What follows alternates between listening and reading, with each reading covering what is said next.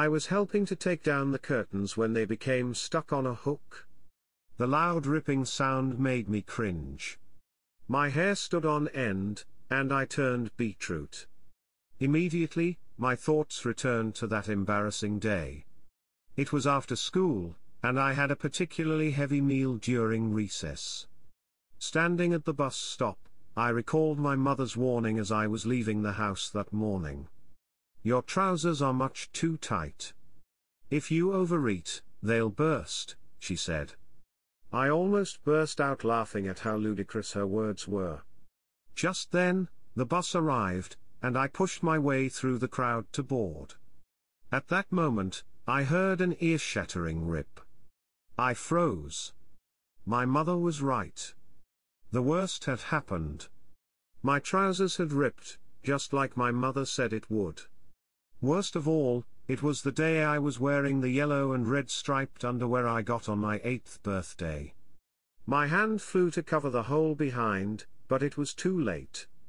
An elderly lady behind me guffawed loudly. She was obviously amused, and she made no attempt to hide it.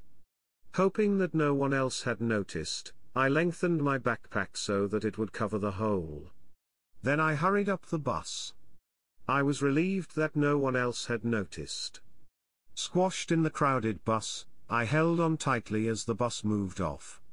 Suddenly, the bus made a sharp turn. I lost my balance, and my backpack slid off my shoulders. I hurriedly bent down to retrieve my backpack. I had just retrieved my bag when I heard a shrill voice behind me say, Look, mother. That boy's stripy underwear looks just like mine. For the second time that day, I froze, not knowing what to do.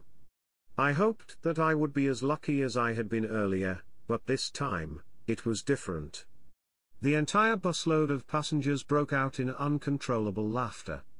Even the bus driver was chuckling. A few students from my school bent over, clutching their stomachs in laughter. Lowering my eyes, I pressed the bell to alight. I could feel the tips of my ears turning red. As I stepped off the bus, a man sitting at the exit had a twinkle in his eye as he smiled at me.